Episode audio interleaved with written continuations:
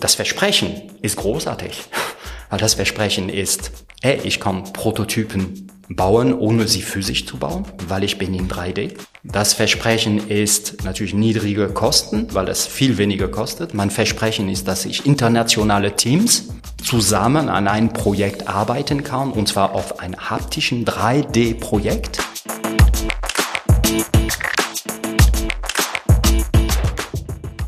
Herzlich willkommen zu Business Unplugged, meinem Interview-Podcast rund um das Thema Digitalisierung. Mein Name ist Johannes Pohl, ich bin Gründer der Piopex und ich spreche mit Gründerinnen, Unternehmerinnen, Führungskräften und anderen Heldinnen des Businessalltags über ihre Unternehmen, Visionen, Ideen und Herausforderungen. Kurzum, spannende Themen, spannende Menschen, von denen man lernen kann und inspirieren. Mein heutiger Gast ist Laurent Burdin, Gründer und CEO von Space and Lemon Innovations, dem Unternehmen für Trend- und Innovationsscouting. Laurent und ich sprechen über seine Reise in die sieben größten digitalen Städte der Welt, den Scouting-Ansatz von Space and Lemon Innovations und wie sie dabei unter anderem auch Hypes identifizieren. Spannend wird es auch, als wir zum Thema Metaverse kommen und diskutieren, ob dies nicht alter Wein in neuen Schläuchen sei und warum das von Siemens und Nvidia angekündigte Industrial Metaverse ein Meilenstein für die Zukunft ist. Um mehr zu erfahren, hört rein und genießt die Ausführungen von Laurent. Lieber Laurent, herzlich willkommen zu Business Unplugged. Ich freue mich heute bei euch im Büro bei Space and Lemon Innovations im Schanzenviertel zu sein. Endlich wieder eine Podcastaufnahme live, bei der Corona nicht dazwischenfunkt. Hallo, herzlich willkommen. Bin gerne dabei. Sehr gut, sehr gut. Laurent, du warst lange Zeit bei der Digitalagentur Sinner Schrader in Hamburg, bevor du dich selbstständig gemacht hast. Du hast als Innovation Discoverer und Scouter begonnen und da eine Reise 2015 unternommen, äh, die du äh, ja als Tour gestaltet hast. Und zwar hast du sie genannt Seven Largest Digital Cities in the World bei der du San Francisco, Palo Alto, London, Paris, Singapur, Tokio und Shanghai besucht hast. Und äh, zwar nicht um Urlaub zu machen, sondern um dich auch wirklich täglich mit äh, Innovatoren zu treffen. Und gemündet hat das Ganze dann auch in der Gründung von Space and Lemon Innovations Ende 2015. So, meine erste Frage. Was hat dich eigentlich dazu getrieben, diese Tour zu machen? Und war es wirklich rein Business oder war auch Urlaub dabei? Nee, es war kein Urlaub dabei. Ich habe auch mich gezwungen, solche Reise überhaupt keine Urlaubstätigkeit zu machen. Ich habe mich nur darauf konzentriert, die Technologie, die digitale Seite der Städte zu entdecken. Und es gibt auch Plätze, wo es super schwierig ist. Also Tokio war nicht so ganz einfach, weil die Türen sind nicht immer überall offen. Aber da ist immer so eine Lösung, sind die Coworking Space. Also man sitzt in einem Coworking Space und nach einer gewissen Zeit bekommt man Kontakte und man entdeckt die Szene sogar in einer Stadt, die so geschlossen ist wie Tokio. Äh, sehr, sehr faszinierend. Und es war ein, ja, Initiationsreise, könnte man das nennen, bevor ich eine Gründung gemacht hatte. Äh, und das ist wirklich die Basis von der ganzen Arbeit, die wir machen. Jeder neue Mitarbeiter von uns hat einfach auch eine Woche frei. Die zweite Woche bei uns muss er einfach diese Tech-Reise für eine Woche lang in einer Stadt seine Wahl in Europa reproduzieren. Also auch nochmal eine Stadt wie Mailand, Tallinn, Kopenhagen, Stockholm, London entdecken nur von der Tech- und digitale Szene. So, das ist daraus sogar ein Ritual geworden für jeden neuen Mitarbeiter von Space and Innovation. Das finde das finde ich eine schöne, äh, sag ich mal, ein schönes Onboarding, wie es ja so neudeutsch heißt, ähm, dass ihr das macht. Äh, du hast es gerade erwähnt. Das war irgendwie so die Basis für die Gründung von ähm, Space and Lemon Innovations. Was macht ihr eigentlich mit Space and Lemon Innovations? Also wir sind Trendjäger im Grunde genommen. Aber was wir tun, ist sehr, sehr erklärungsbedürftig. Wir kämpfen sehr, sehr oft, um das zu erklären. Was tut ihr eigentlich? Also grundsätzlich machen wir Trendscouting im digitalen Bereich. Das heißt, wir schauen uns in große Länder der Welt, die die Technologien das Digital prägen, welche sind die Trends, die in den nächsten zwölf bis 18 Monate kommen. Das ist wirklich was sehr spezifisch ist. Wir schauen uns nicht etwas, was super spekulativ in die Zukunft Ist, sondern was irgendwo sich in einem Land manifestiert hat, weil wenn es da funktioniert hat, könnte es auch in Deutschland, in Europa auch stattfinden. Das ist die Basis unserer Arbeit. Wie sieht es aus? Das sind Trennradar, die wir für große Firmen machen. Also zum Beispiel zweimal im Jahr werden die Trenn auf ein Radar gebracht. Für ja, unsere eher Konzernkunde ist es eine gute Möglichkeit, Opportunität zu finden, Lücken zu finden, Projekte zu finden, auf Basis auf einen Trend. Und das finde ich eigentlich auch faszinierend, weil ich oft auch für diese Kategorie kämpfen muss und kämpfe, dass Trendbeobachtung, Trendscouting super wichtig ist. Weil wenn ich wachsen möchte, dann ist es super interessant, sich auf einen kommenden, auf einen wachsenden Trend zu setzen, weil dann wachse ich einfach mit. Und äh, ja, das ist, was wir tun. Also erstmal zu überzeugen, überhaupt Trendscouting zu machen und wenn wir es tun, danach in Radar und das professionell zu machen. Später machen wir auch Deep Dives und Konzeption von Innovation, aber wirklich der Kern unserer Arbeit ist, das auch zu tun. Vorsicht, indem wir auch ja kein Bullshit, wie man so sagt, erzählt. Das ist auch die große Falle. Jeder könnte das machen. Wir haben ganz strikte Regeln, was wir nach vorne bringen, was wir nicht nach vorne bringen. Okay, bin ich gespannt, weil das würde mich interessieren. Bei meiner Zeit am Institut, äh, während ich promoviert habe, haben wir tatsächlich auch ein Technologie-Scouting damals entwickelt, aber es war rein auf Fertigungs- und Produktionstechnologien und jetzt nicht im digitalen Bereich. Ähm, wie geht ihr davor? Wie macht ihr Trendscouting? Wie macht ihr, habt ihr eine Methode, habt ihr ein, ein Framework, das ihr anwendet? Und vor allem auch, wie stellt ihr sicher, dass ihr dann, wie du schon sagst, keinen Bullshit erzählst oder nach vorne bringt, sondern wirklich die richtigen Trends auch highlightet. Ja, und wir haben jetzt, wir sind im siebten Jahr äh, der, der, nach der Gründung. Das heißt, wir haben wirklich ein Framework ausgearbeitet und ausgefeilt. Im Grunde genommen bei jeder Trendradar, Trendstudio, die wir äh, tun, erstmal kategorisieren wir die Themen in, meistens in fünf großen Themenfelder. Also es kann zum Beispiel neue Technologie sein, dann digitale Gewohnheiten, dann E-Commerce, dann soziale Netzwerke, dann futuristische äh, Trends, also wie Metaverse oder Blockchain, die gerade auch am, am Laufen sind. Das ist erstmal eine Strukturierung gegenüber der Aufgabe. Danach in dem Scouting, wir haben ganz, ganz strikte Regeln, die wir immer, immer halten wollen, die wir geprüft haben. Eins ist, wir schauen uns nur Länder, wo Technologie und digital auch gemacht wird und wo es eine große Rolle spielt. Und das wird ganz hart, was ich sage. Das ist die USA, das ist China und das ist in Europa eine kurze Liste an Großbritannien, Frankreich, Deutschland und das ganze Nordics. Und da nehmen wir auch gleich nochmal Estonien mit. Manchmal schauen wir kleinere Geografie, manchmal in Österreich, manchmal in Israel, also in Tel Aviv, um präziser zu sein, manchmal auch in Japan, wenn es hilft. Aber aus der Erfahrung, alle anderen Länder haben wir schon ausprobiert. Und da ist die, die Dynamik nicht groß genug. Oder wenn man zum Beispiel Korea nimmt, die Entfernung, die kulturelle Entfernung zu weit, äh, um das dann auf Europa zu übertragen. Also erster Punkt, wo schauen wir? Dann schauen wir uns auch in Industrie, sehr oft in Industrie, die ähnlich sind wie die Industrie, in dem wir gerade ein Trennradar äh, tun. Danach, und das ist auch nochmal sehr wichtig, in der Auswahl der Startups, die wir darstellen, wir wollen total vermeiden, dass wir sagen, hey, guck mal, da gibt's ein Startup, eine halbe Million Finanzierung in München bekommen, sechs Monate, zwölf Monate später gibt es dieses Startup nicht mehr. Das heißt, strikte Regel, Europa, 10 Millionen Finanzierung, dann kommen sie auf unser Radar. China und USA, 100 Millionen Finanzierung und dann kommen sie auf unsere Radar. Wir machen nur Ausnahme, wenn der Venture Capitalist oder der Investor einen ganz großen Investoren in der Welt ist, weil wenn er eine Million oder zwei dort reingesteckt hat, da hat er eine Intention. Also wenn Sequoia aus den USA oder Creandrum aus Stockholm etwas investieren, dann haben sie wirklich super Business Analysten, die die Arbeit für uns machen. Das heißt, wenn große Summen in einem Startup, in ein Thema reinkommen, dann haben wir ganz top Business Analyst schon sich die Sachen angeguckt. Und dann bringen wir es nach vorne. Damit vermeiden wir jede Hypes, die Pressemitteilungen. Ich kann mich an eine Pressemitteilung erinnern, vor sechs Jahren so. Mercedes und Tencent werden zusammenarbeiten. Das war nur eine Pressemitteilung. Also wir haben da weiteres nie so viel gesehen. Wir versuchen solche Pressemitteilungen auch zu, zu vermeiden.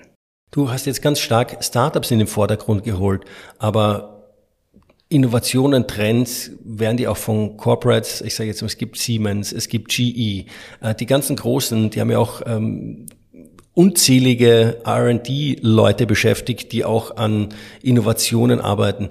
Packt ihr die auch mit rein in das Radar oder sagt ihr, nö, wir schauen uns jetzt ganz explizit nur Startups an ähm, und bringen die nach vorne? Nein, nein, wir sind ganz, ganz rigorös und ganz auch da äh, fast radikal, würde ich mal sagen. Wir schauen uns, was machen die großen Tech-Firmen?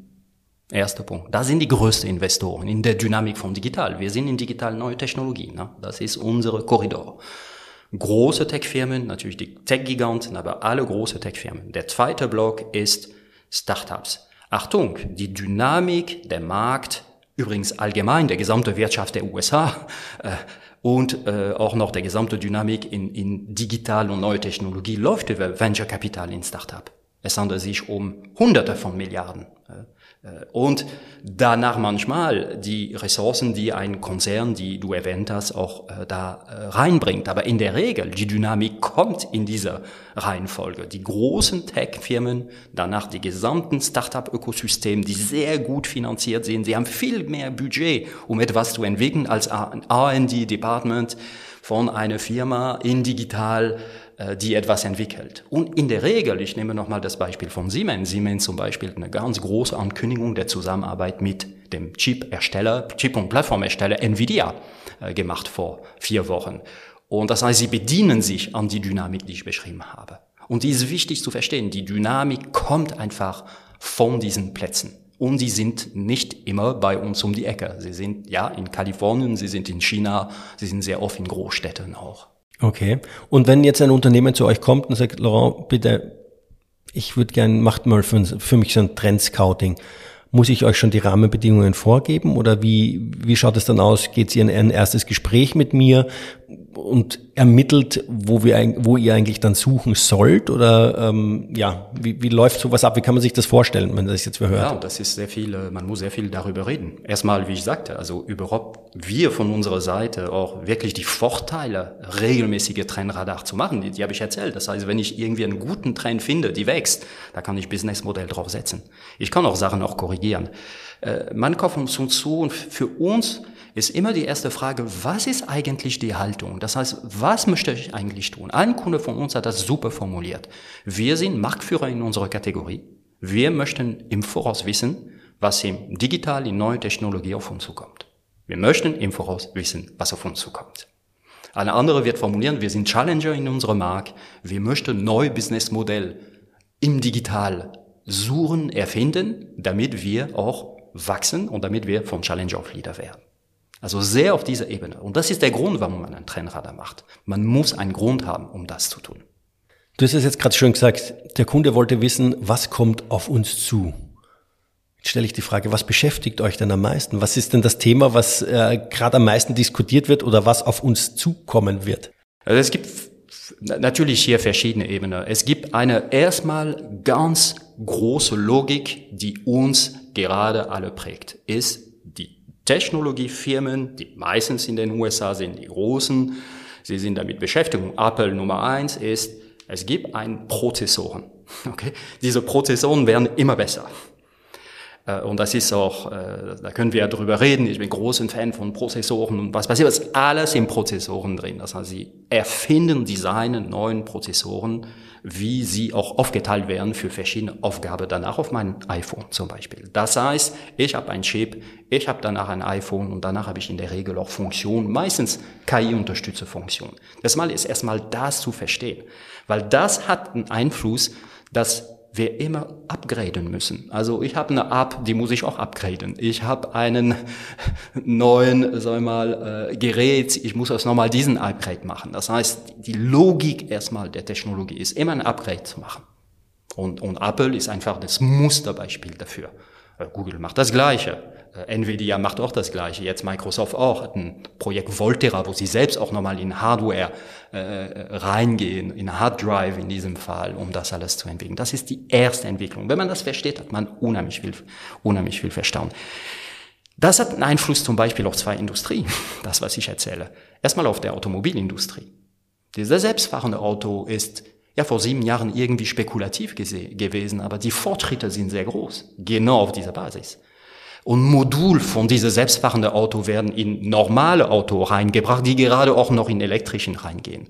Das hat einen Wahnsinnseinfluss natürlich auf den Aufbau dieser Automobil und natürlich von dem Wechsel von Mechanik auf Softwareentwicklung in der Automobilindustrie, aber auch auf alle Gewohnheiten von dem Fahrer, von den, von den einfach normalen Mensch, der ein Auto fährt.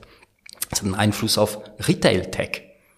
Ja, es gibt mehr und mehr Module der autonome Store. Sie poppen in Europa überall hoch. Es gibt 19 Amazon Go, sie nennen sich Amazon Fresh in London, 19 davon. Und es gibt mehr und mehr auch diese, diese Entwicklung im, im Retail. Und diese, dieses Thema beschäftigt uns ganz, ganz, ganz konkret zurzeit. Es gibt nochmal einen ganz großen Block, der uns beschäftigt, ist ist die digitale Gewohnheiten, die mehr und mehr von der neuen Generation namens Gen Z geprägt wird. Äh, und, da ist es auch ein, ein Wechseln im Prinzip von, ich sag fast mal da kurz zusammen zu sagen, wir haben immer über Social Media geredet. Und eigentlich wir sagen, nein, nein, wir müssen heute über soziale Netzwerke reden, wo es mal früher war. Also früher hat man das auch soziale Netzwerke, Netzwerke genannt. Also aber Facebook damals, Meta heute hat gesagt, nein, also mein Instagram und mein Facebook sind Werbemaschinen. Deshalb ein Media, Social Media. Wir entfernen uns mehr und mehr davon. Und das ist etwas, was wir unsere Kunden, die sehr viel in B2C sind, auch nach vorne bringen, zu sagen, hey, es poppt Discord auf. Ist das wichtig? Nicht wichtig? Ja, es ist wichtig eine neue Generation kommt. In einige Blöcke von Generationen, einige treffen sich ganz jung auf Roblox oder auf Snapchat oder einige auch treffen sich dann vielleicht in einem Metaverse so, so experimentell, aber es gibt zum Beispiel das Phänomen des Moments, nennt sich Be Real. Okay, das müssen wir zurzeit einordnen. Wir bringen Be Real auf den Tisch. Was ist Be Real? Be Real ist eine Applikation, die vor fünf Jahren in Frankreich geboren ist, in Paris. Eine ganz kleine Idee. Wir sind ein soziales Netzwerk und wir sind eine Gruppe von zwei, drei, vier, fünf und zufällig während des Tages kommt ein Push-Notification, ein kleines Fenster von zwei Minuten, wo ich auch Foto machen kann. Zum Beispiel jetzt Foto von dem Podcast machen könnte. Und das ist Nummer eins in den USA, der Download von alle Applikationen. Seit vier Wochen Nummer eins. Also kleine Phänomen in Frankreich, das ist zu UK gegangen, jetzt ist es in den USA. Mal schauen, das ist schon in den Top 20 auch in Deutschland, was es passiert. Und das analysieren wir, das schauen wir uns an. Wieso kommt das hoch? Wieso eine Applikation, die eine andere äh, Mechanik hat in, in China namens Saul, warum ist sie immer noch in den Top 10 der Download in China? Das muss man schon schaffen. Ne? Top 10 der Download in China ist eine riesen, riesen Performance. Und das analysieren wir. Ich nehme nochmal die, die, diese, die, dieses Phänomen äh, ist, es ist eine Frage der Authentizität, also soziologisch super interessant. Also bei Be Real, ich, ich pudere meine Nase nicht oder ich mache keinen Filter, bevor ich ein Foto poste, so wie bei Instagram. Ich posiere nicht, sagen wir mal. Es ist einfach authentisch, kommt sofort. Das ist, und deshalb kommt das sehr, sehr gut an in jüngere Generation. Bei Soul ist eigentlich auch genau das Gleiche mit einem anderen Mittel. Soul App in, äh, in China, ich konstruiere erstmal mein Avatar. Das heißt, in der gesamten Unterhaltung, ich bin nicht ich, ich bin so mein Avatar sprich. In einem Land, wo Stereotypen, wo Aussehen eine sehr große Rolle spielt. Das heißt, das wird einfach nur rausgenommen. Nur die Realität ist nach vorne. Und das ist, was wir, sagen wir mal, auch uns anschauen. Wieso poppen einfach diese neue Applikation und, und schätzen sie ein, ob das nur ein Hype oder was steht dahinter oder können wir belegen, das ist ein interessantes auch äh, Mittel, Phänomen und vielleicht für einige eine Opportunität, entweder reinzugehen oder solche Themen auch noch weiter zu verfolgen. Das ist, was uns äh, beschäftigt. Und zum Schluss, wir haben in den letzten zwölf Monaten so zwei große Welle, die auf uns gekommen sind. Das ist Metaverse und Blockchain. Blockchain-Technologie, Achtung, nicht Krypto, äh, Klammer auf, Klammer zu.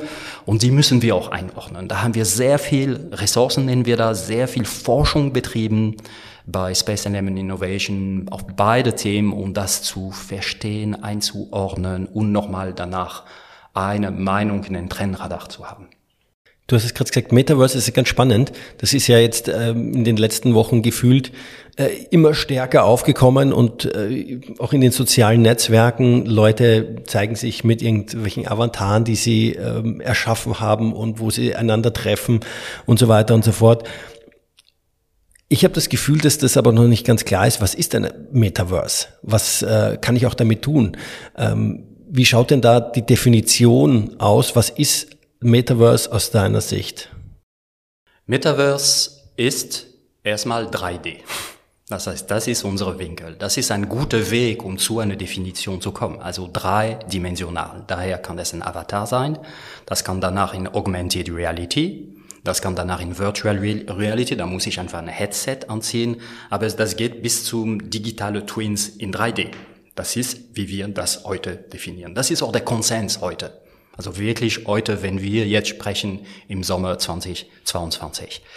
Nur es gibt eine mega Verwirrung äh, in, in den gesamten Markt, weil das Announcement von Facebook auf Meta zu gehen, was wirklich ein unglaublicher strategischer Schritt ist, das, das wird so banal dargestellt. Das ist, das ist ein der interessantesten Wechsel der Strategie, was ich je gesehen habe, was je in unserer Industrie IT und digital passiert ist äh, ist einfach auf einmal zu sagen, wir sind nicht mehr Social Media, wir erinnern uns, die sind Media, sondern wir werden auch einen großen Sprung nach vorne machen zum Metaverse.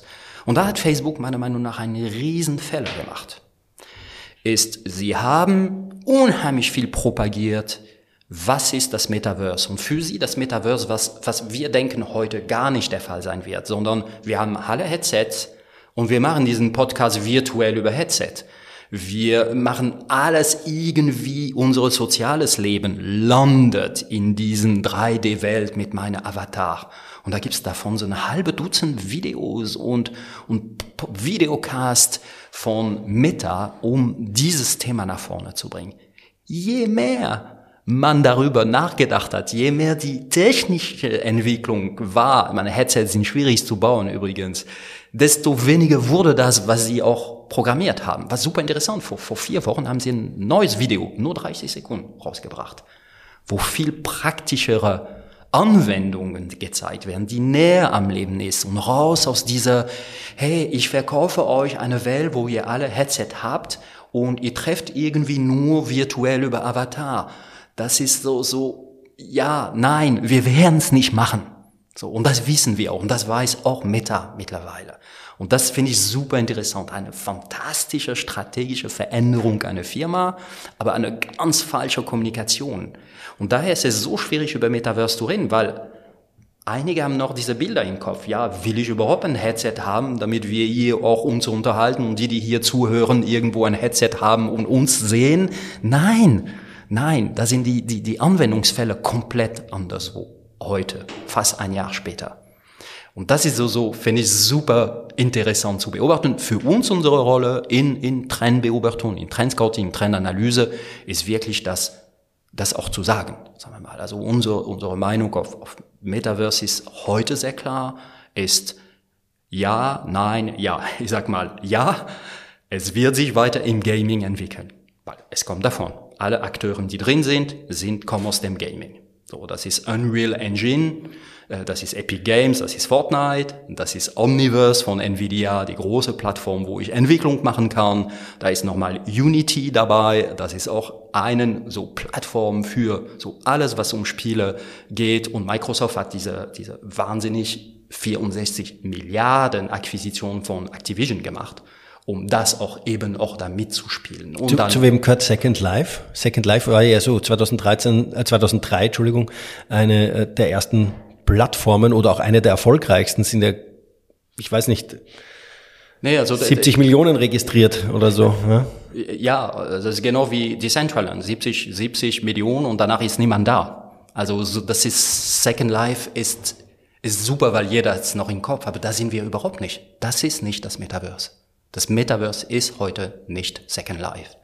Und wenn man sich anschaut, also sei es The Sandbox, was einige kennen, oder Decentraland, das was sehr ähnlich wie Second Life ist, ist, wenn man schaut, wie viel Nutzer pro Woche, 2000 weltweit, also das, ist ein super gutes Experiment, aber das muss man auch nochmal immer bewerten, wo es steht. Das ist übrigens auch immer unsere Rolle. Also Ball flach halten, würde man sagen. Mhm. Ich gehe nochmal die Ja, Ja, Nein und Ja. Ja zu Gaming, da kommt es her. Das wird faszinierend für alle Gamer, super. Und es werden so viele tolle Sachen kommen. In den nächsten zehn Jahren großartig. Eine reiche Industrie, die das alles mitfinanziert. Super. Nein, wir werden nicht im Office, wir werden uns nicht so treffen. Nein, wir werden uns Second Life nicht nochmal machen. Das ist, das, das ist, wollen wir nicht als Mensch. So, und das dritte ist alle Industrieanwendung. Und da ist ein großes Ja, Ausrufezeichen. Da sind wirklich ganz konkrete Themen. Hm. Das, was du auch vorher erwähnt hast, äh, sich äh, eine Brille aufsetzen und, und äh, im virtuellen Raum treffen. Ich meine, das ja, viele haben das probiert und machen das und sagen, ja, ist zwar spannend das erste Mal, aber nach 30 Minuten wird mir schwummrig. Also jeder, der mal mit seiner äh, VR-Brille herum äh, experimentiert hat, weiß auch, okay, auf Dauer, den ganzen Tag trage ich das Ding sicher nicht. Ja, da bin ich absolut bei dir. Und ich glaube, das ist ganz spannend zu sehen, ähm, dass das da, sag ich mal, ja, sich in dem Bereich wahrscheinlich nicht durchsetzen wird. Nichtsdestotrotz, zwei Fragen hätte ich zu dem ganzen Thema Metaverse noch. Das eine ist, du hast jetzt sehr viele Namen genannt und unter anderem auch Facebook. Äh, Facebook hat zig Milliarden in die Entwicklung gesteckt vom Metaverse, hat auch die Strategie gefahren, sich umzubenennen in, mit, also in Meta von Facebook in Meta. Ähm, wie viele Akteure gibt's denn da aktuell? Gibt's nachher ein Metaverse? Gibt's mehrere Metaverse? Äh, wie, kann man sich das vorstellen? Was glaubst du, wohin wird die Reise gehen? Wird sich einer durchsetzen oder wird's eine Mischung? Werden die kompatibel sein? Ja die verschiedene Ebenen in dieser Antwort. Erstmal in unserer Definition ist Metaverse erstmal einen Oberbegriff. Okay? Äh, so wie Blockchain, sagen wir mal. Äh, wir lassen das erstmal in einem Oberbegriff, weil ich danach, wenn ich sage, ich bin, baue Metaverses, wenn ich einen Prototyp eines Auto in 3D baue, ist es ein Metaverse, äh, es ist ein Metaverse-Aufgabe. Aber ich, mir ist es lieber, dass wir Metaverse sagen wir mal, als, als Oberbegriff lassen. Danach sind verschiedene Welten, verschiedene Applikationen, um das wirklich nochmal den Ball flach zu halten. Die großen äh, wollen, sagen wir mal, irgendwann, und das ist schon gestartet, eine gewisse Standard. Und es gibt schon Ansätze zu Standardisierung der, äh, sagen wir mal, Integronsarbeit, um das einfach so lapidar zu, zu äh, erzählen. Ja, an einem bestimmten Moment, wenn ich in 3D arbeite, müsste irgendwann auch eine gewisse Standardisierung kommen. Nun, wir haben Akteure, dessen es nicht immer in der Interesse ist, dass es auch äh, standardisiert wird. Also wir haben große Kräfte. Wir haben Epic Games, nochmal, um sie vorzustellen, das ist Fortnite dahinter und das ist Unreal Engine, die wirklich revolutionär mit der fünften Version etwas auf den Tisch gebracht haben, was unglaublich nah an der Realität ist. So, darauf werden zum Beispiel auch Automobilprototyp gebaut, darauf kann man sehr, sehr viel auch Sachen entwickeln. Ersten Akteur. Zweiter Akteur ist der Chip-Hersteller Nvidia, habe ich öfters erwähnt hier, ein ganz wichtigen Akteur, wenn man die gesamte Szene äh, verstehen möchte. Sie haben Omniverse, worauf auch traditionell auch sehr viel Spiele äh, entwickelt werden. Das ist auch eine Plattform, zum Beispiel um Industrie-Metaverse später zu machen. Omniverse ist wiederum basiert auf einen äh, USD Open Source äh, Basis, die irgendwie einen gewissen Standard äh, darstellt im Hintergrund. Und dann haben wir Unity, das sind ganz große, nah am Gameblock und dann die Meta und MetaCamp zurzeit. So, äh, um sie nochmal zu, zu nehmen. Also ja, sie haben unheimlich viel auch in äh, Metaverse investiert, das haben sie veröffentlicht.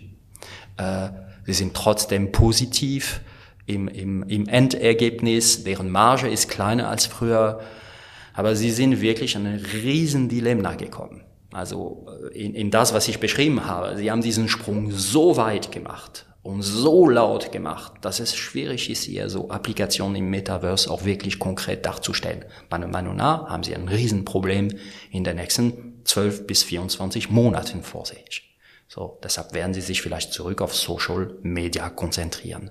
Also Meta ist zurzeit paradoxalerweise nicht der Akteur Nummer eins in der Entwicklung des Metaverse. Aus dieser Riesensprung nach vorn, den sie gemacht haben, und das kein Mensch richtig bis jetzt gekauft hat. Mhm. Wer wird sich durchsetzen, deiner Meinung nach? Aber sowieso, Nvidia wird sich immer durchsetzen. So, Nvidia ist eine Macht, ist ein, auch von der Börsenvaluierung fast so groß wie Facebook, wie Meta äh, heute. Äh, Nvidia auf jeden Fall. Sie bleiben dabei. Äh, den äh, Epic Game wird sich auch äh, durchsetzen. Warum? Weil es 40 Prozent gehört Tencent aus China. Das vergessen wir oft. Also die, die, unsere großen chinesischen Akteuren sind im Hintergrund in sehr viele, auch Firmen. Tencent ist auch ein großen Investor in Fintech in, in Europa. Also äh, das ist ein der größten Investor in Fintech in Europa vor unserer Tür hier.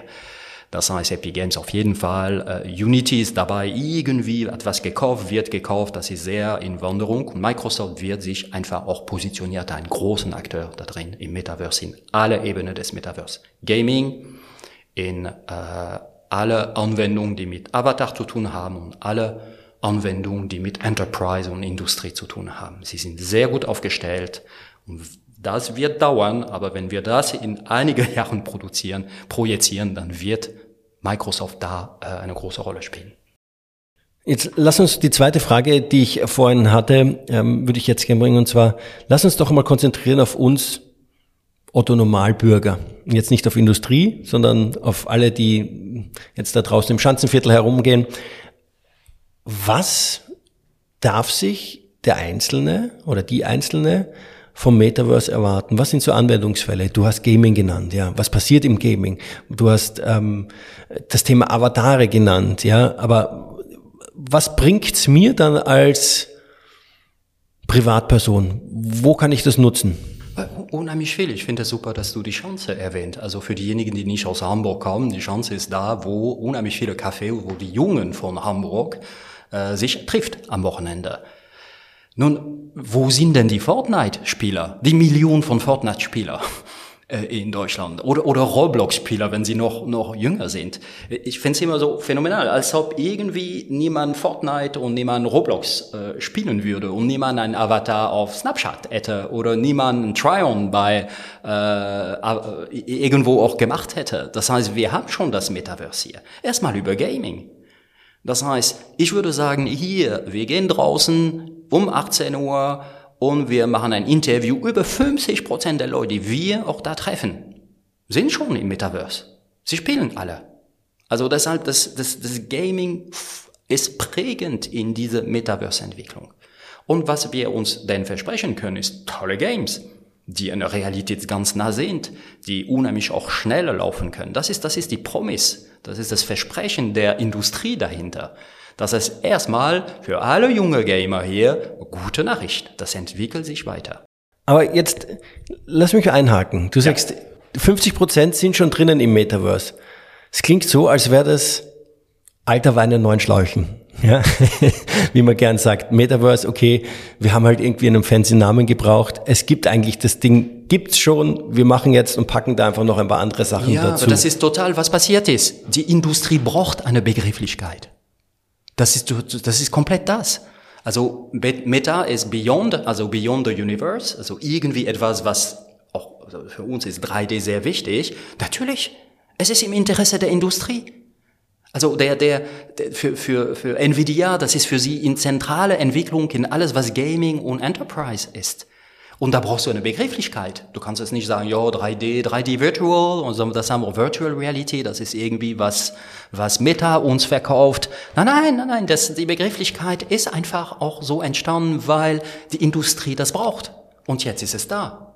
Es ist self-fulfilling prophecy. Ich bin mit einverstanden. Die, die technische Möglichkeiten sind da. Also prozessorenmäßig, um überhaupt diese Kalkulation zu machen. Da gibt es die Plattform, um das zu machen. Und dann ist es sich wirklich so viel Anwendungen zu finden wie möglich. Und dann beschreiben wir genau, wie die IT-Industrie funktioniert und wie sie, sagen wir mal, sehr gut lebt. ist ein bisschen wie Industrie 4.0, der Begriff aufgekommen ist. Und wir Ganz haben jetzt, klar. Wir haben ja, ja, du brauchst einen Namen dafür. Mhm. Und dieser Name hat einfach auch Facebook sich geschnappt und gesagt, das gehört uns und wir gehen so weit und wir glauben so sehr dran, dass wir sogar auch unseren Namen verändern.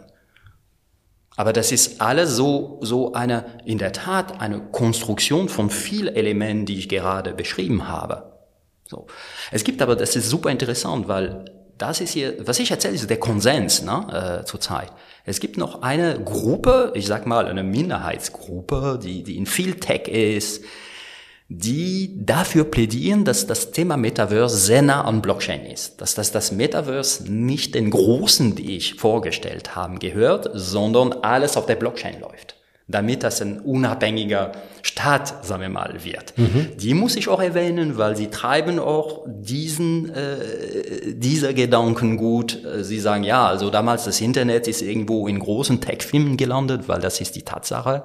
Wir möchten, dass das Metaverse immer mit Blockchain, eventuell mit Krypto, auch in Verbindung gebracht wird. Das heißt, das ist der Moment, wo Metaverse, sagen wir mal, eine Schnittstelle mit Blockchain-Krypto hat. So. Diese Bewegung ist aber in einer Minderheit gelandet, weil die, die, die Kräfte, die ich beschrieben habe und sagen wir mal die, die tolle Anwendung und die Zukunft der, der, der, der gesamten Fortschritt der Industrie geht in, kann nur von großen Firmen noch gemacht werden. Okay. Das ist spannend, das ist interessant.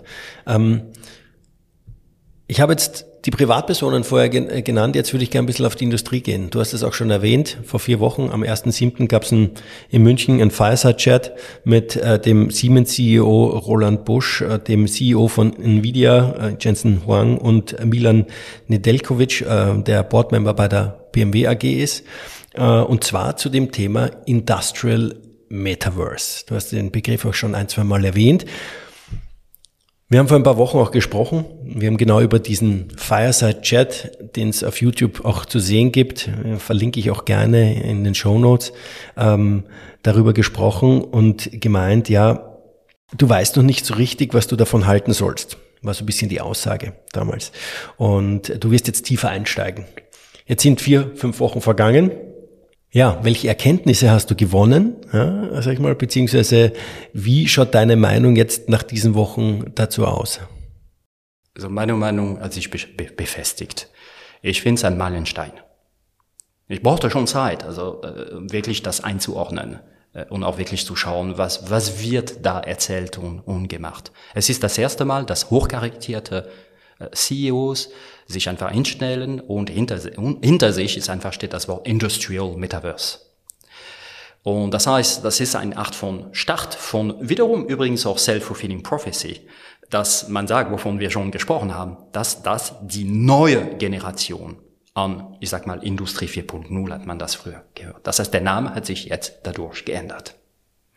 Und wenn man in die Detail diese, diese Zusammenführung, die, die wirklich auch von Nvidia geführt wird, von dem CEO Jensen Wang, der eine der Taggeber der Branche, an der, sagen wir mal, sagt, wo die Branche hingeht. Also ich kann es immer empfehlen, äh, Kino, die 20 Minuten lang von Jensen Wang zu, anzuschauen. Das ist immer gut. Er hat die Fähigkeit, an komplexe Sachen so einfach vorzustellen, dass jeder denkt, ich habe total verstanden, wie ein Prozessor funktioniert. Er hat es auch einfach auch alle diese Leute auf eine Bühne gebracht. Und dahinter steht Industrial Metaverse.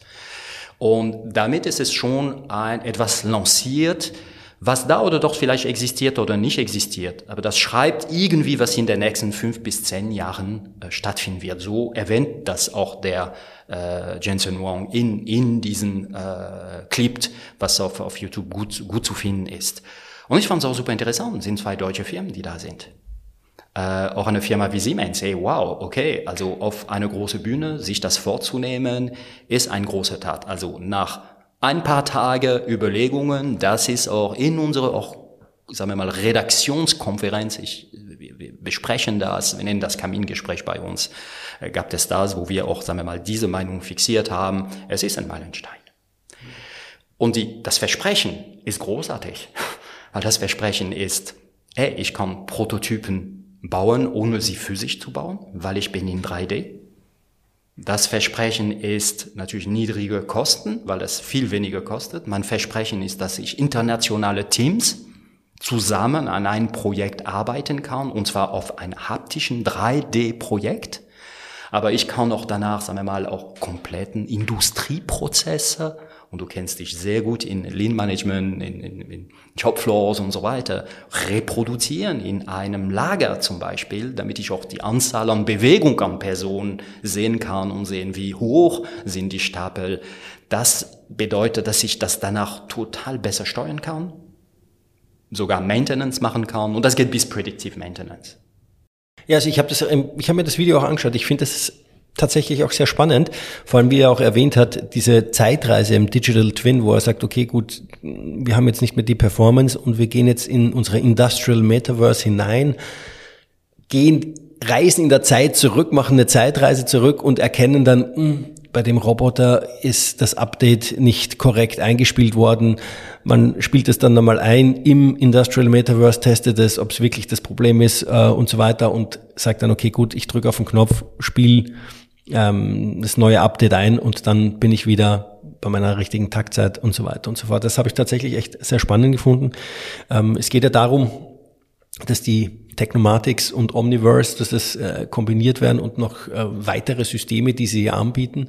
Ich fände sogar noch spannend, wenn man dann auch noch mal nebst den ganzen physischen Objekten, die auch drin sind, auch noch einmal die Personen auch mit Geo und Motion Tracking und so weiter vielleicht reinbringt. Und dann wird es, glaube ich, tatsächlich auch interessant und spannend, äh, wenn du mit künstlicher Intelligenz drauf gehst, Routenplanung machst und so weiter und so fort. Oder auch die Gestaltung der Arbeitsplätze, ja, wenn du ergonomische Aspekte mit reinpackst. Das wird stattfinden, der Sprung zwischen, also da sind wir zurück zum Gaming, wo ich einfach in der Lage bin, eine Person zu reproduzieren und irgendwie die Gäste zu reproduzieren, was mit den neuen zum Beispiel Unreal Engine 5, also das ist die andere Partei, ne, ist nicht Omniverse, äh, machbar ist, dann kannst du wirklich zum Beispiel ein Lager nehmen und schauen, wo sind die Risiken. Also ich kann, wo, wo sind die, die Route, die Parcours der verschiedenen Personen, was werden sie machen und dann wirklich auch in der Planung sehr viel gute Sachen machen für alle. Also viel weniger Gessen, äh, Risiken vermeiden, Safety, also alles, was, was man auch so in einem Lager auch, auch sehen äh,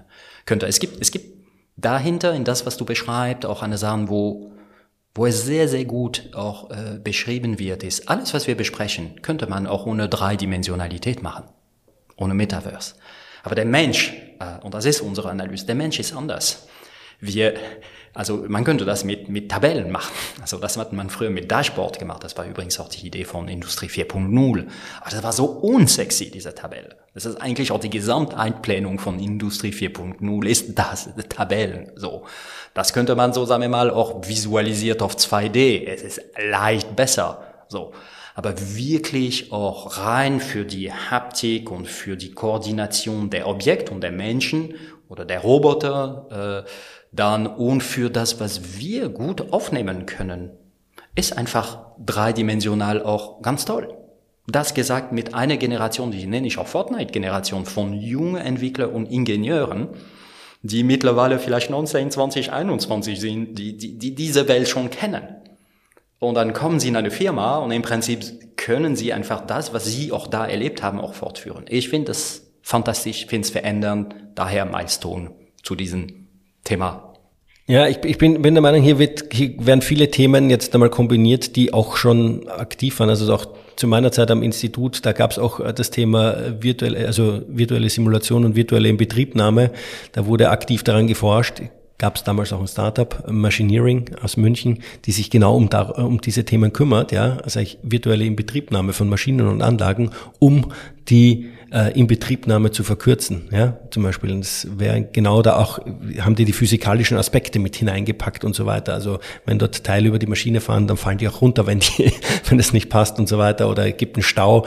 Ja, also das ist ganz interessant, ja, dass das jetzt irgendwie ja, auch zu sehen, wie weit damals die Forschung voran war und jetzt kommt das Ganze irgendwie wird es industrialisiert, ich nenne es jetzt mal so. Es wird industrialisiert, ich kann mich an Machinery auch sogar erinnern, auch, auch sehr, sehr, sehr gut. Äh, aber es fällt auch nochmal die gewisse Magie, also die addiere ich jetzt gerade. Äh, eins die Magie, zweitens natürlich die Plattform. Heute gibt's die Plattform äh, und es gibt die Entwickler auf dieser Plattform. Man muss sich dran erinnern, ne? äh, auf Omni Omniverse hat über ein Million Entwickler auf dieser Plattform. Eine Million weltweit. Das heißt, ich habe Leute, die darauf entwickeln können. Und die Dreidimensionalität kriegt natürlich eine gewisse ja, Realität an wie wir Menschen noch funktionieren, bis Sexiness am Endeffekt. Nur in einem Automobilprototyp, in einem Robotprototyp ist Dreidimensionalität schon sehr hilfreich. Also da gibt's so sehr viel Demos dazu, äh, dass, dass es wirklich hilft. Sonst macht das keinen Sinn. Achtung, auch nochmal, ich bringe das in Verbindung mit etwas, was wir vorhin besprochen haben. Wenn ich daran arbeite, in diesen großen Industrie, Automobilindustrie, autonomes Vehikel zu bauen, also zumindest Module davon. Ich muss irgendwie Modelle haben in Metaverse, die in Dreidimensionalität auch das Fahren als ein Auto reproduzieren. Und dann ist man wieder in einen Oberbegriff Metaverse. Mhm. Und da gibt es schon Konstruktion und schon Software, die äh, Renault mit Dassault System hat, das zum Beispiel.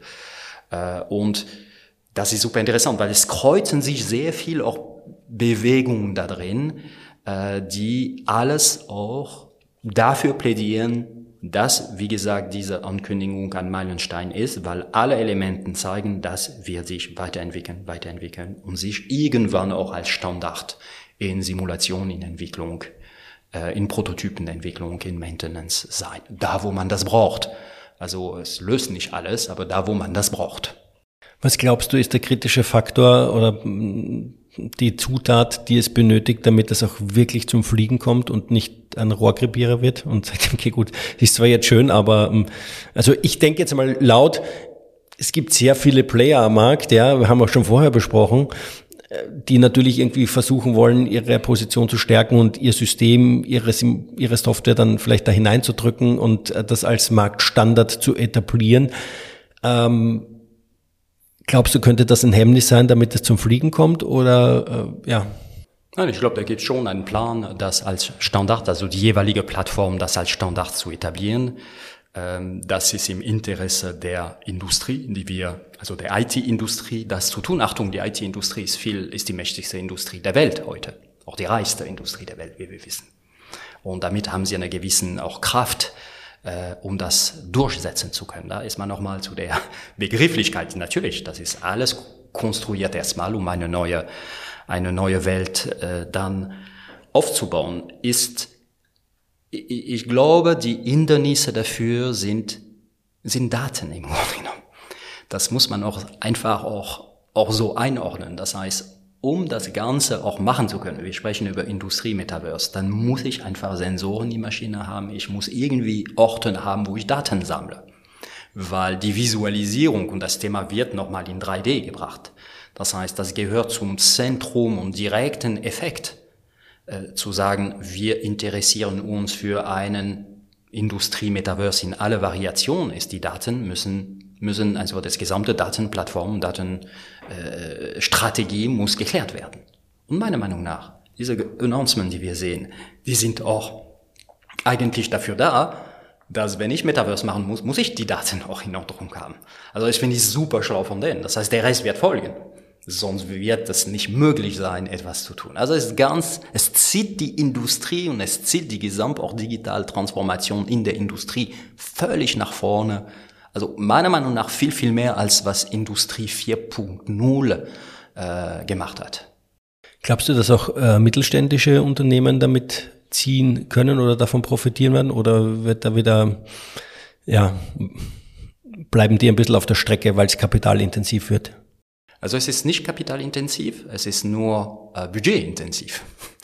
Das heißt, äh, selbst äh, ein mittelständiger Hersteller muss äh, nicht, sagen wir mal, viel in Maschinen investiert, aber er muss, sagen wir mal, in die wir nennen das so, so Cloud-Transaktion, also in der Vermietung der, so einmal Omni Omniverse-Plattform äh, bezahlen. Er muss auch für die, für die Prozessoren dahinter, also für das Mieten der Prozessoren auch um das so flapsig auszudrücken, muss er äh, da investieren. Er muss auch natürlich auch, und das ist immer ein Challenge, von einem Engineering, was traditionell sehr Mechanical Engineering ist, zu einem Software Engineering. Das ist der, der, der großen, die größte Investition ist auch in Person äh, dahinter.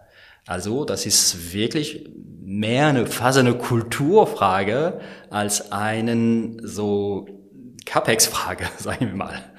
Okay. Ja, spannend. Sehr spannend. Laurent, ähm, super spannende Einblicke, die du da jetzt gerade gegeben hast, äh, auch zum Thema Industrial Metaverse. Ähm, ich würde jetzt gern mit meiner letzten Frage zum Abschluss kommen.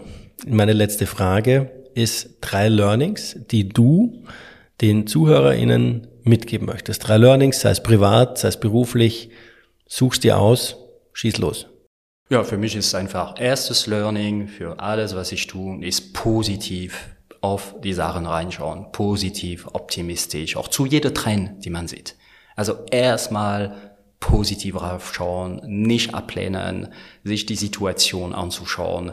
Deshalb ist für mich so dieses sehr, sehr markant. Sonst würde ich auch das Thema auch nicht angehen, also äh, positiv sein. Der zweite Punkt ist, auch diese Begeisterung immer auch so wirklich anstecken. Ich find's, ich find's egal was. Das ist für mich ein Learning.